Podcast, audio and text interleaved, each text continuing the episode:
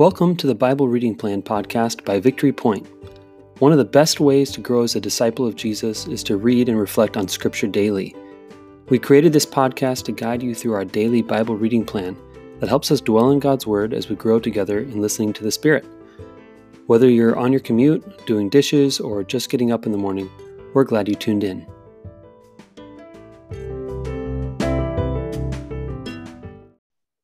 Good morning. Happy Thursday. It's the 4th of February, and we are back with the Bible Reading Plan podcast. My name is Brendan McClenahan. I'm your faithful as ever host. I'm joined by my formidable guest, Wendy Kappinga. Thanks for joining me, Wendy. Thank you for having me. Um, today, we're reading 1 Corinthians chapter 9, verses 16 through 23. Would you mind if I read that out loud for us? Sounds good. Okay. And I'd love to hear your reflections afterwards. If I proclaim the gospel, this gives me no ground for boasting, for an obligation is laid on me, and woe to me if I do not proclaim the gospel. For if I do this of my own will, I have a reward. But if not of my own will, I am entrusted with a commission. What then is my reward? Just this, that in my proclamation I may make the gospel free of charge, so as not to make full use of my rights in the gospel. For though I am free with respect to all, I have made myself a slave to all, so that I might win more of them. To the Jews, I became a Jew, in order to win the Jews. To those under the law, I became as one under the law, though I myself am not under the law, so that I might win those under the law. To those outside the law, I became as one outside the law, though I am not free from God's law, but I am under Christ's law, so that I might win those outside the law. To the weak, I became weak so that I might win the weak. I have become all things to all people, that I might by all means save some. I do it all for the sake of the gospel, so that I might share in its blessings. What do you think, Wendy? What's grabbing your attention right now? So this one was a little trickier for me because like Paul is usually so straightforward and I know that his motivation for preaching um, was to spread, you know, Christ and spread the gospel. It just like it's confusing to read the those verses 19 through 23 because it almost seems like he's looking to the world like he would compromise. Mm-hmm. You know, to become like somebody in order to accomplish something. And yeah, that's that just feels heavy. Like mm-hmm so should I be like those people in order to win them over for Christ? Or is it because I'm, you know, there's always the, we're set apart as Christians. It seems wrong to put yourself on a pedestal as a Christian. So that can't be the answer. But then to put yourself so much in the world seems kind of dangerous as well. Yeah. Yeah. More a question than a reflection. like, well, that's, I mean, that's the good stuff is when we find something that kind of bothers us or feels like a conflict you know of like what's paul actually talking about here? Um, he says uh, though i am free with respect to all i have made myself a slave to all so that I might win more of them. To the jews i became a jew in order to win them. To those under the law I became as one under the law so I might win those under the law. That's kind of, he's kind of saying the same thing. Jews are under the law and so are those who think they're still under the law you know. Um, to those outside the law, I become as one outside the law, though I am not free from God's law, but I'm under Christ's law. So I might win those outside the law. So those are kind of the two main things he's talking about. Mm-hmm. And then he capi- you know, recapitulates and said, "To the weak became a weak, so I might win the weak. I become all things, all people." So you see how in 19, verse 19 and in verse 22, he says kind of the same thing. Um, it's right. kind of like a little sandwich there. It's a rhetorical sandwich he's saying um, you know he's saying the same thing at the beginning and at the end to kind of um, recap and show you what he's really trying to say. He's basically saying i i you know the main two things are to those under the law i became as one under the law. And then he says those who are not under the law those outside the law i became like them. That might with them. That's the main two things. He's not creating a, just a, a random list of things. Right. those are the core two things he's trying to say right so, um, but in both of those, he gives like a little caveat, right? He says, um, I became as one under the law, though I myself am not under the law. right? He's been freed by the law. And then he also gives a caveat when he says, when he's talking about his ministry to those who are outside of the law, he says, though I'm not completely free, I'm, I'm a slave to Christ's law, right? Like he's giving some differentiation, even though he says, I became just like them, he's also maintaining a distinction. You know, he's saying, um, even though I'm not, you know, even though I'm not like them, I basically speak their language so I might win them, might win them over. Does that bring any clarity? Yeah, it's like getting close enough to the fire but not touching it. I think kind of what really, it seems like. It, I think it, it's really the, the language of empathy. yeah. I mean, uh, empathy is not uh, sympathy um, or pity, no. which would which would say that um, so sympathy is that I'm feeling the same thing you are feeling, and so if you're complaining about something, all of a sudden I feel like um, I feel the same way you do, and we become enmeshed. You know that's sympathy, and sympathy is not always helpful. Sometimes it's helpful, but usually it's not. Empathy is to be able to say, um, you're complaining about something, you're upset about something. I'm with you, and, and I acknowledge that you're experiencing something that I'm not experiencing, and I'm with you in it. You know what I mean? It's Yeah. not it's not getting into it with them. It's not actually joining them in terms of ag- agreeing with everything they're saying, but it's fully hearing and understanding them and making them feel understood. You know, Yes. so if you're feeling angry, for me to say, you sound angry, that's an empathetic statement. You know what I mean?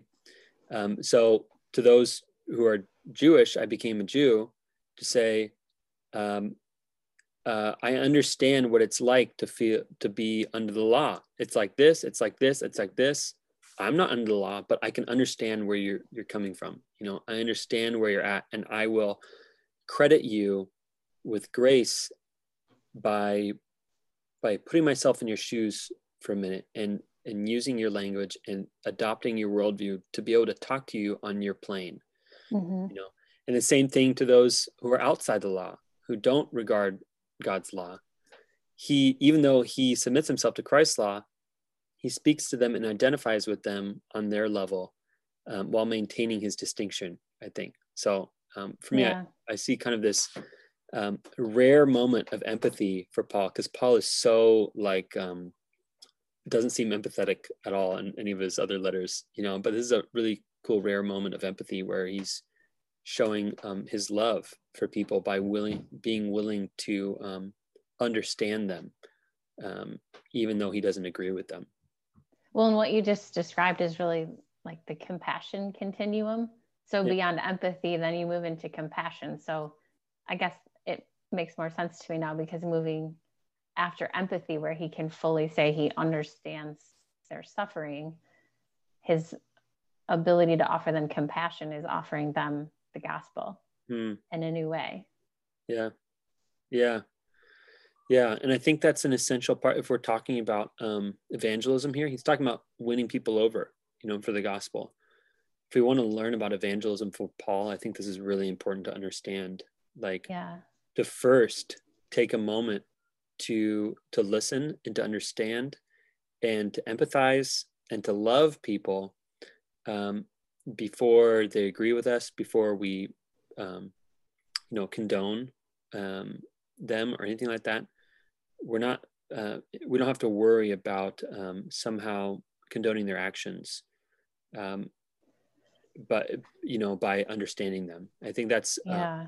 but we view it like that. We view it we see paul as advocating for just you know capitulating over to their worldview you know and i think that reveals some of our own um, misunderstandings about what it means to love other people in the name of christ um, so i think there's room to listen to people we disagree with to understand them and to not worry about somehow misrepresenting jesus in the process yeah the idea of winning people for christ can't be done without understanding what you're winning them from Yeah. i guess like Yeah.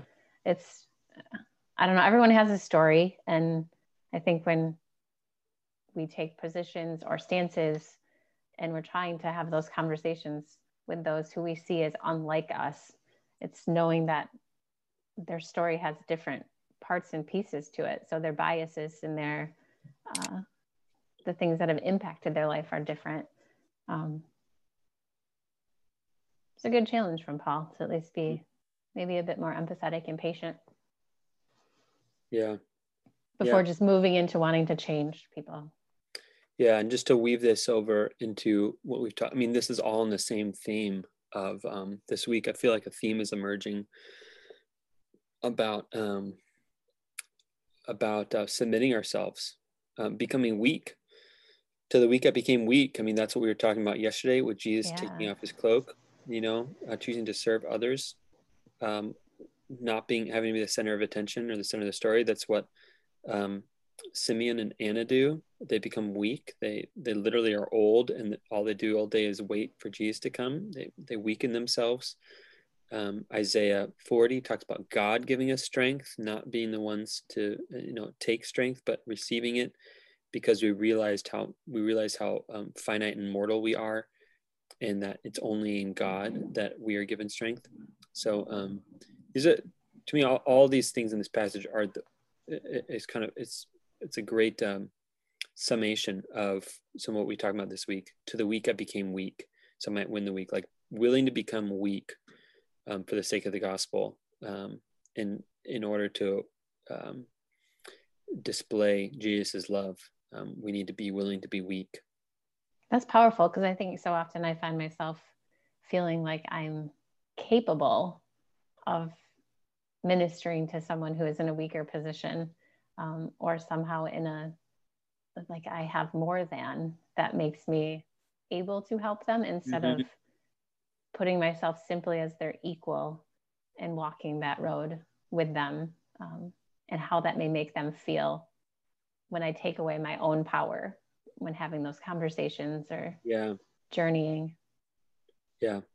Um, and and then he gets this great phrase at the end, so that I may share, so that I may share in its blessings, so that I may share in its blessings. Right, right. No, like he's not saying, um, uh, I've already been blessed. So, you know, God has already been such a blessing to me. I'm going to go ahead and bless other people with that. He's basically saying, I, I'm worried that I'm going to miss out on the blessings God has for me if I'm not willing to share God's kind of love with other people. You know what I mean? That's like good. even Apostle Paul does not presume to have already received the kingdom of God apart from being willing to be weak, you know, which is a complete flip. Yeah. I, this is totally cheesy, but I think of um, the Michael W. Smith song, uh, probably in the early 90s. Um, love isn't love till you give it away. Oh yeah. Yep. Sang that at a convention. Isn't love, you gotta give it away. That's my um, yeah. you just made my day. There you go.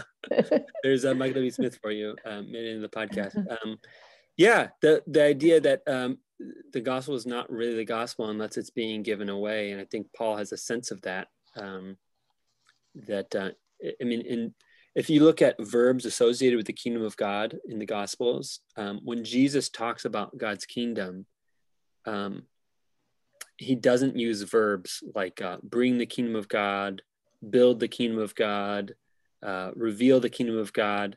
He, the two most common verbs are receive and enter. So Jesus says, um, you know, you need to be able to enter the kingdom of God and you need to be able to receive the kingdom of God.